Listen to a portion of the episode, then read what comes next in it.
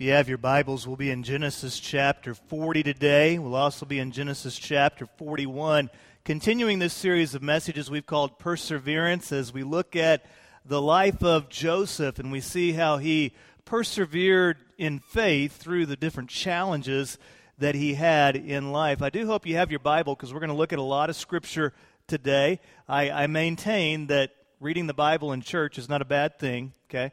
So uh, we're going to be looking at a lot of Scripture. If you don't have a Bible, the Scriptures will be on the screen today so you can follow on with me. You can follow along with me there.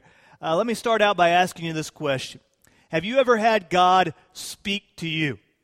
Now, for some of you, the alarms are going off because you're like, okay, what kind of church are we in right now? Uh, is he going to bring out the snakes? Is he going to start walking on hot coals? You know, uh, you know what, what is he talking about? God speaking to me. Well, I've never had my bushes go up in flames. I've, I've never had a, a, a choir of angels appear in the east sky and start singing to me or anything like that. But throughout my life, I've had God speak to me. I remember when I was 14 years old, probably the most vivid experience of having God speak to me was at camp when God really just showed me, told me, you're supposed to be a pastor. I, I want you to be, be a preacher. And because of that moment, when God spoke to me, uh, you're enduring this right now.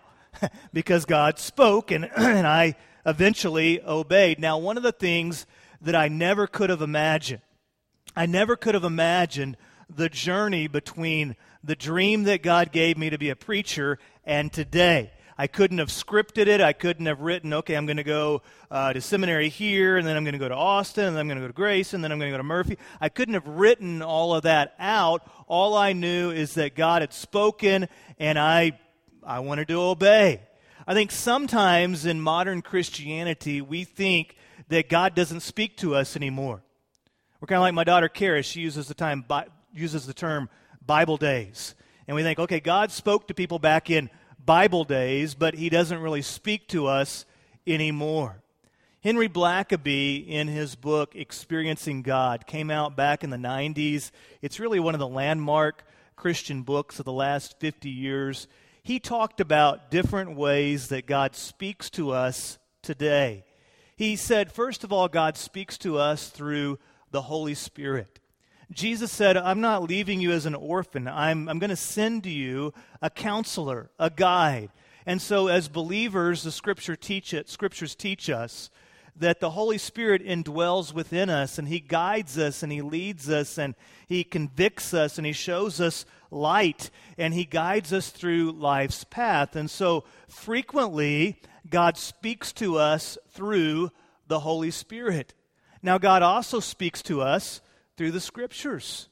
Uh, we believe that the Scriptures are God's revelation to us. So God has revealed Himself, His purposes, His ways in Scripture. And so when we read the Bible, we understand the will of God. We understand what God is doing and what He desires, and God speaks to us through the Bible. You ever had the, uh, the Lord speak to you as you were praying about something? Uh, in prayer, God speaks to us. I'm afraid, uh, and we can talk more about this in the weeks ahead, but I'm afraid that prayer is becoming a lost discipline within the American church. But God speaks to us through prayer. God also speaks to us through the church. As a church, we are a family. We're living life together. And so sometimes uh, God shows us something through other believers. Uh, other believers recognize a gift that God has given you. Other believers put you in a position of leadership, and you're able to answer the call of God because He surrounds you with other people in life that help you. Sometimes God speaks to us through circumstances. I used to have a professor, Dr. Haryu, and he always said, Circumstances are the fingers of God.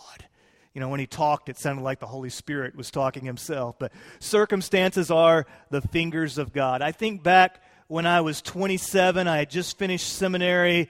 I wanted to pastor a church, and so I, I was looking for an opportunity to pastor a church, and there was one church that wanted me. And so I was like, okay, I think I know where to go. The one that wants me, that, that, that's where I go. So we, we move to Austin. Circumstances are the fingers of God. And then sometimes uh, we see this a lot in Scripture. Uh, sometimes God speaks to us through dreams and visions. Now, be careful here. I know some of your Baptist red alerts are like going crazy right now, okay? But, but in Scripture, you see God speaking to people this way. Be careful because that dream you had may just be a result of the pizza you ate. You know, you got to really decipher uh, is this God or is this just me having a dream? But sometimes God speaks to us in this way. As a young man, God had spoken to Joseph in a dream. God had shown Joseph, this is ultimately your destination. You're going to be a leader. You're going to be the patriarch of your family. Now, that's countercultural at that time period. Young children did not become the patriarch. Only the oldest brother became the patriarch. Joseph was way down the line, but God had spoken to him. Now, Joseph could have never imagined the journey that he was going to go on between the dream that God gave him and its reality. Now, let's understand something. When God determines something, when God speaks, it's going to happen. But for Joseph, his journey to reality involved betrayal from his brothers. He was sold into slavery, taken to a new land. He was accused of rape. He was thrown into jail. That was probably not the vision that he had for his life. And can you imagine? Put yourself in Joseph's sandals, how he must have felt day after day he worked in the prison. He had no hope, he had no dreams of a better tomorrow. Genesis 39 says something really interesting about Joseph's time in the prison. It says, number one, that God was with Joseph. Secondly, it says God extended kindness to Joseph. Thirdly, in the prison, the Bible says that God granted him favor. God also gave Joseph a ministry in the prison. And, and these are the Bible's words, not mine, the scriptures say that the Lord made Joseph successful in the prison. Now, I'm beginning to think that God may have a different standard of success than many of us have. For Joseph, he had to look for the opportunity, for the joy, for those moments to make much of God where he was. And as he did that, he was successful, even though he was in a state of imprisonment. Now, while Joseph was slaving away, living out his life there in the prison, it's important for us to realize God was at work. God was doing some things that Joseph could have never imagined. Look with me to chapter 40, verse 1. After this, the Egyptian king's cupbearer and baker offended their master, the king of Egypt. Pharaoh was angry with his two officers, the chief cupbearer and the chief baker, and put them in custody in the house of the captain of the guard in the prison where Joseph was confined. The captain of the guard assigned Joseph to them and he became their personal attendant. And they were in custody for some time. So perhaps a couple years passed, several years passed. The Egyptian king's cupbearer and baker, who were confined in the prison, each had a dream. Both had a dream on the same night, and each dream had its own meaning. When Joseph came to them in the morning, he saw that they looked distraught. So he asked Pharaoh's officers who were in custody with him in his master's house, why do you look so sad today? We had dreams, they said to him, but there is no one to interpret them. Then Joseph said to them, Don't interpretations belong to God? Tell me your dreams. So here we go. The chief cupbearer told his dream to Joseph. In my dream, there was a vine in front of me, and on the vine were three branches. As soon as it budded, its blossoms came out and its clusters ripened into grapes. Pharaoh's cup was in my hand, and I took the grapes, squeezed them into Pharaoh's cup, and placed the cup in Pharaoh's hand. This is the interpretation, Joseph said to him. The three branches are three days. In just three days, Pharaoh will lift up your head and restore you to your position. You will put Pharaoh's cup in his hand the way you used to when you were his cupbearer. Then notice verse 14. But when all goes well for you, remember that I was with you. Please show kindness to me by mentioning me to Pharaoh and get me out of this prison. For I was kidnapped from the land of the Hebrews, and even here I have done nothing that they should put me in the dungeon. For Joseph, he had a glimmer of hope, much like Cowboy fans this time of year. You have a glimmer of hope. It's training camp right now. Their record is 0 and 0, 500 like they're used to. And so they have a glimmer of hope that maybe this year will be different, but very soon the games will start and our glimmer of hope will probably be extinguished at that point. But right now you have hope. And for the record, I, I am a Cowboy fan, so I'm just having fun. Just having fun. Just having fun. Yeah. You got your computer up and everything, don't you? Okay. Well, what's the score in the game? I'm kidding. Uh, verse 16. You're taking notes, Paul. That's good. I'm proud of you, man. Good for you. Y'all don't mind us. We're just having a conversation. Don't use big words. Yeah. When the chief baker saw that the interpretation was positive, now that part cracks me up too. Like when he hears that it's a good interpretation, he's like, hey, I also had a dream. Can you interpret my dream? Three baskets of white bread were on my head. Now, this is why the Pharaoh was mad at him, because he was serving wonder bread to the Pharaoh, okay? I mean, white bread, come on, it's the Pharaoh of Egypt. At least give him whole wheat, multigrain. In the top of the basket were all sorts of baked goods for Pharaoh, but the birds were eating them out of the basket on my head. This is its interpretation, Joseph replied. The three baskets are three days. In just three days, Pharaoh will lift up your head from off you. It gets better. He's going to hang you on a tree, and he's not through the birds will eat the flesh from your body. That probably went over real well, didn't it? On the third day, which was Pharaoh's birthday, he gave a feast for all his servants. Now, it was common in ancient Egypt that the Pharaoh would release a prisoner on his birthday. So he lifted up the heads of the chief cupbearer and the chief baker. Pharaoh restored the chief cupbearer to his position as cupbearer and placed the cup, and he placed the cup in Pharaoh's hand. But Pharaoh hanged the chief baker, just as Joseph had explained to them. Yet the chief cupbearer did not remember Joseph.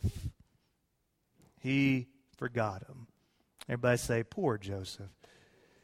He's forgotten. Now, I would imagine with all the festivities going on, the cupbearer, the baker leaving the prison, that Joseph thought maybe this would be my day. And on day one, he was probably excited every time the guards came.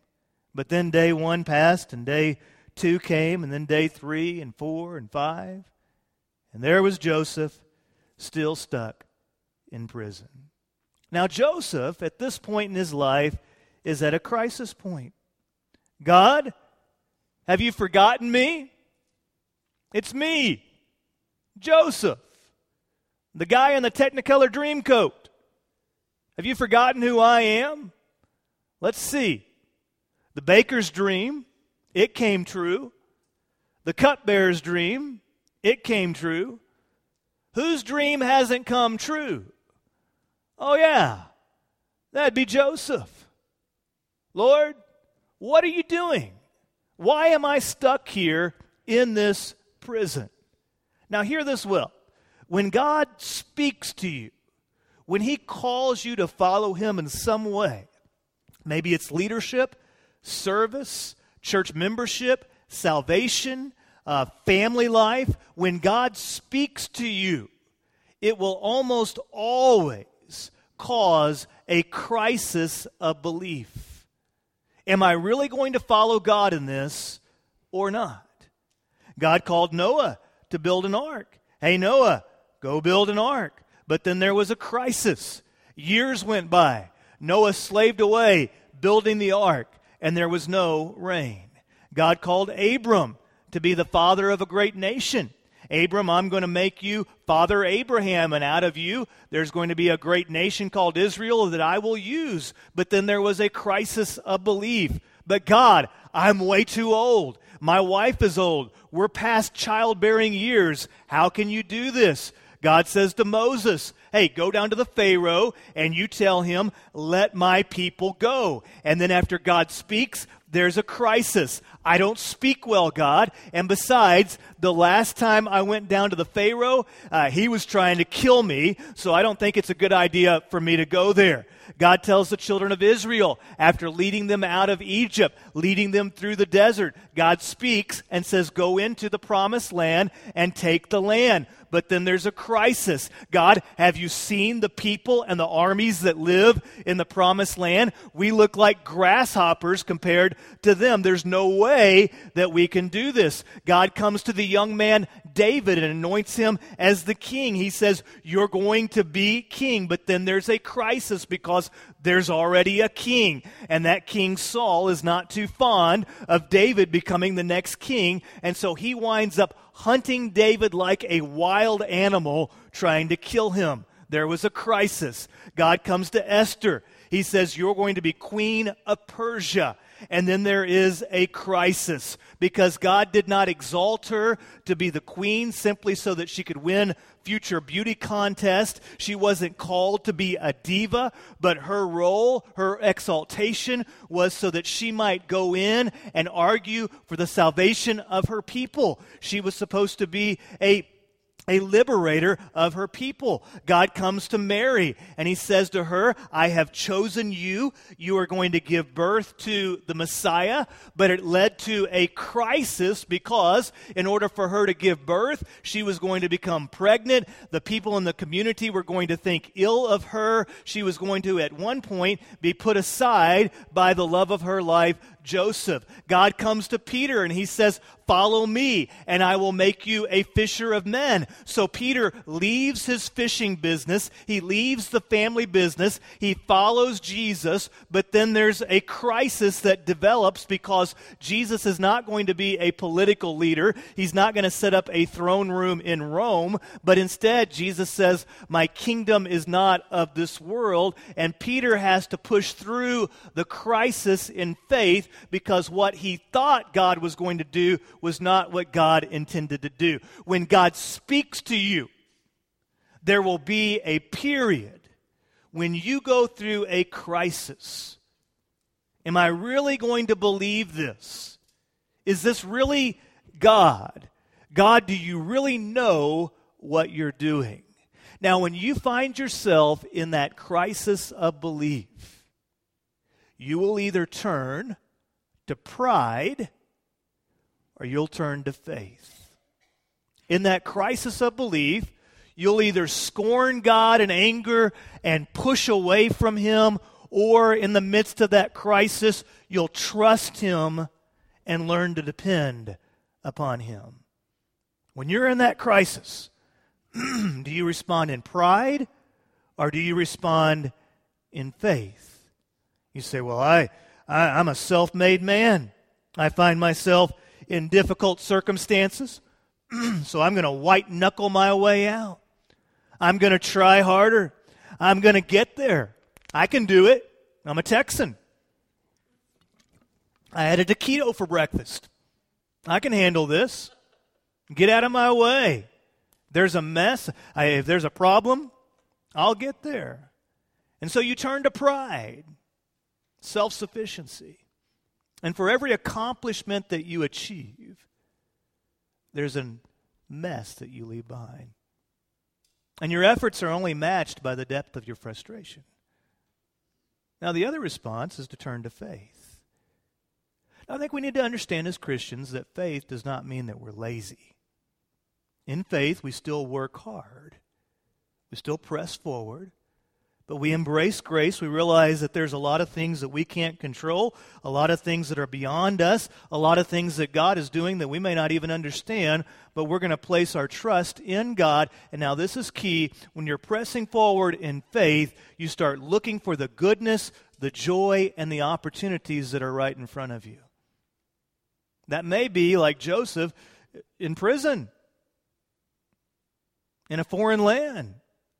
But wherever you are, you start saying, okay, God, I'm going to trust you, and I'm going to look for the goodness and the opportunity and the joy right in front of me. Because I believe that even though I don't have all the answers, that God is at work and God loves me, and He will take care of the situation. It's when you push through the crisis, when you push through that crisis in humility and faith, that's when you begin to experience the joy of the will of God in your life. Two years later, chapter 41 begins. Pharaoh had a dream. and he was standing beside, excuse me, I need to clear my throat. He was standing beside the Nile when seven healthy looking, well fed cows came up from the Nile and began to graze among the reeds. I'm told that was common in ancient Egypt. After them, seven other cows, sickly and thin, came up from the Nile and stood beside those cows along the bank of the Nile. Check this out. The sickly, thin cows ate the healthy, well fed cows. Then Pharaoh woke up. He fell asleep and dreamed a second time. Seven heads of grain, plump and ripe, came up on one stalk. And after them, seven heads of grain, thin and scorched by the east wind, sprouted up. The thin heads of grain swallowed up the seven plump, ripe ones, and then Pharaoh wake up, woke, woke up, and it was only a dream. When morning came, he was troubled, so he summoned all the magicians of Egypt and all its wise men, and Pharaoh told them his dreams, but no one could interpret them for him. Then the chief cupbearer said to Pharaoh, Today I remembered my faults. Pharaoh had been angry with his servants, and he put me and the chief baker in custody of the captain of the guard. He and I had dreams on the same night. Each dream had its own meaning. Now, a young Hebrew, a slave of the captain of the guards, was with us there, and we told him our dreams, and he interpreted our dreams for us, and each had its own interpretation. And it turned out just the way he interpreted them to us. I was restored to my position, and the other man was hanged. Then Pharaoh sent for Joseph. So they quickly brought him out of the dungeon. He shaved, changed his clothes, and went to Pharaoh. And Pharaoh said to Joseph, I have a dream. Sorry, I have a dream, and no one can interpret it. But I have heard it said about you that you can hear a dream and interpret it. Now, notice verse 16. I am not able to, Joseph answered Pharaoh. It is God who will give who will give Pharaoh a favorable answer. Now, who's the star of the show here? Is it Joseph? No, it's God. God's the star of the show. So Pharaoh said to Joseph, In my dream, I was standing on the bank of the Nile when seven well fed, healthy looking cows came up from the Nile and began to gaze or graze among the reeds. After them, seven other cows, ugly very sickly and thin, came up. I like this next part. I've never seen such ugly ones as these in all the land of Egypt. I mean, these are some really ugly cows. This is kind of like if you're an Aggie, this is how you view longhorns, okay? I mean, these are some ugly cows. You like that, Jack? You like that one there? Okay, okay. Uh, ugly, ugly cows. All right, move on here. Verse 21. When they had devoured them, you could not tell that they had devoured them. Their appearance was as bad as it had been before. And then I woke up. In my dream, I had also seen seven heads of grain, plump and ripe, coming up one stalk. After them, seven heads of grain, withered thin and scorched by the east wind, sprouted up. The thin heads of grain swallowed the seven plump ones. I told this to the magicians, but no one can tell me what it means. Bunch of losers. Imagine all the magicians standing around him with their head hung low. Then Joseph said to Pharaoh, Pharaoh's dreams mean the same thing. God has revealed to Pharaoh what he is about to do. The seven good cows are seven years, and the seven ripe heads are seven years. The dreams mean the same thing. The seven thin, ugly cows that came up after them are seven years, and the seven worthless, scorched heads of grain are seven years of famine. It is just as I told Pharaoh. God has shown Pharaoh what he is about to do. Seven years of great abundance are coming throughout the land of Egypt. After them, seven years of famine will take place. And all the abundance in the land of Egypt will be forgotten. The famine will devastate the land. The abundance in the land will not be remembered because of the famine that follows it, for the famine will be very severe. Since the dream was given to Pharaoh twice, it means that the matter has been determined by God and he will carry it out soon. So, let Pharaoh look for a discerning and wise man and set him over the land of Egypt. Let Pharaoh do this. Let him appoint overseers over the land and take a fifth of the harvest of the land of Egypt during the seven years of abundance. Let them gather all the excess food during these good years that are coming. Under Pharaoh's authority, store the grain in the cities so that they may preserve it as food. And the food will be a reserve for the land during the seven years of famine that will take place in the land of Egypt. Then the country will not be wiped out by the famine. The proposal pleased Pharaoh and his servants. Then Pharaoh said to his servants, Can we find anyone like this? A man who has God's Spirit in him? Hey, does anybody, anybody have any idea of anybody that can hear from God? Any of you magicians have any suggestions, huh? Anybody know? Oh, how about Joseph? So Pharaoh said to Joseph, Since God has made all this known to you, there is no one as intelligent and wise as you are. You will be over my house, and all my people will obey your commands. Only with regard to the throne will I be greater than you. Pharaoh also said to Joseph, See, I am placing you over all the land of Egypt. Talk about a promotion. Wow. Pharaoh removed his signet ring from his hand and put it in Joseph's hand. Now, what that means is that Joseph could sign for the Pharaoh. The signet ring was how they, how they had the, the, the Pharaoh's signature. He clothed him with fine linen garments and placed a gold chain around his neck. And he had Joseph ride in his second chariot. Joseph was styling linen clothes, gold chain, signet ring, second chariot, so that all the people could see he was second in command. And the servants called out before him Abrek, which means servant of the household. And Pharaoh placed him over the land of Egypt. Pharaoh said to Joseph, I am Pharaoh, but no one will be able to raise his hand or foot in all the land of Egypt without your permission. And Pharaoh gave Joseph the name Zaphenath Paneah and he gave him a wife. There's a little romance budded. It's kind of a directive romance, but it was a romance. Asenath, daughter of Potiphera. I still don't know why I'm doing that in a Spanish accent. I don't know. It's that rolling that R is just so natural to do it there. But all three services I did that. So he gives him a wife, priest of On. Now On was the sun worship capital there in Egypt. So I would imagine there was some interesting discussions within the household. And Joseph went throughout the land of Egypt, basically taking care of the Pharaoh's business. Now, I know we just covered a lot of scripture, but I want you to notice five things, and we'll be through today. Number one, I want you to notice that God had clearly spoken to Joseph. When God says something, it's going to happen. God had clearly spoken to Joseph. It wasn't just a dream, he had heard the voice of God clearly. Secondly, I, I, want you to notice that Joseph could have never imagined the journey that he was going to go on from dream to reality. Sometimes God speaks to us and he calls us to something, and we say, Okay, God, I'll follow you. And, and we can't imagine all that God has in store for us. And sometimes that's good. Because sometimes as we follow God, we're going to go through ups and downs, and there's going to be twists in the road that might take us through some difficult circumstances.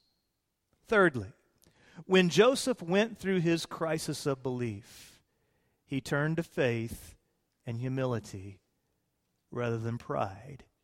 He didn't push away from God. Instead, he leaned into God. And I think that's important Because in each of our lives, we're going to go through those moments where, okay, God, this is where you've led me. You told me I'm supposed to be married to this person. I'm supposed to do this. I'm supposed to have this business, this career. Uh, I'm supposed to move here. Okay, God, this is what you've clearly shown us, yet this feels a little awkward. In that crisis, are you going to turn to pride and say, okay, I'll take it from here, or faith? Joseph had turned to faith. And even though he couldn't see where God was working, he was faithful in Potiphar's house. He was faithful in the prison. He did the right thing even whenever things were very, very difficult. And all the while that he was trusting God, God was at work in his life and God was at work in the kingdom. God was giving Joseph opportunities to develop leadership. He couldn't have envisioned what was down the road for him. God was at work in the Pharaoh's house. And God invited Joseph to be a part of what he was doing. And in the end, God received the glory. Now, before we sing, a couple questions I want you to take home with you. This is your homework. Mull over this, think about this. Number one, where is God speaking in your life? What is God saying to you? Where is God leading you? Where is He leading your family? What is God speaking to you about in your life? Secondly, how are you dealing with the crisis of belief that inevitably follows the call of God in your life? Are you responding in pride? Are you pushing away from God? Or are you leaning into God and responding in faith? And then, thirdly, I want to remind you to never forget that God is at work one of the greatest flips that you can make in the Christian life is to change your mindset from, hey, God, I'm at work. Will you please join me in this? to, God, where are you working? Because I want my life to be a part of what you're doing. Whenever we push through those crises of belief in faith, trusting God, that's when we experience the will of God, the joy of God, and the goodness of God. And I believe He wants to use your life to be a part of his story. Would you be so kind as to stand with me, please, as we bow our heads together and we come to a time of commitment? Our heads are bowed, our eyes are closed, and I ask you again, where is God speaking to you? It may be that the crisis of belief in your life has been trusting Jesus as your Lord and Savior. And it may be that today God has shown you that, that you need to be a believer in Christ, and now's the time for you to trust in Him.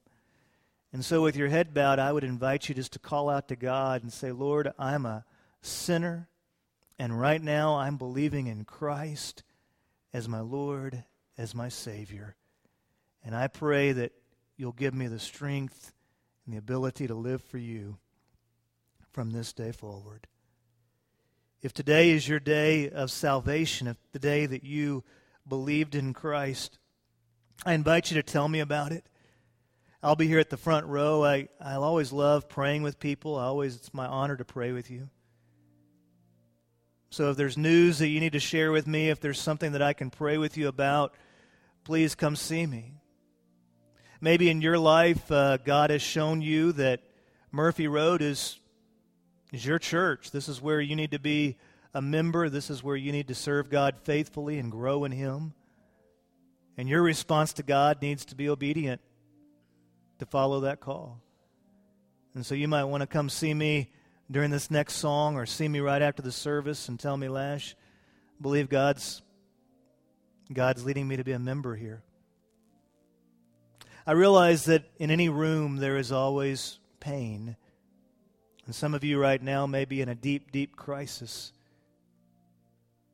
And I want to encourage you in the midst of that crisis to embrace faith.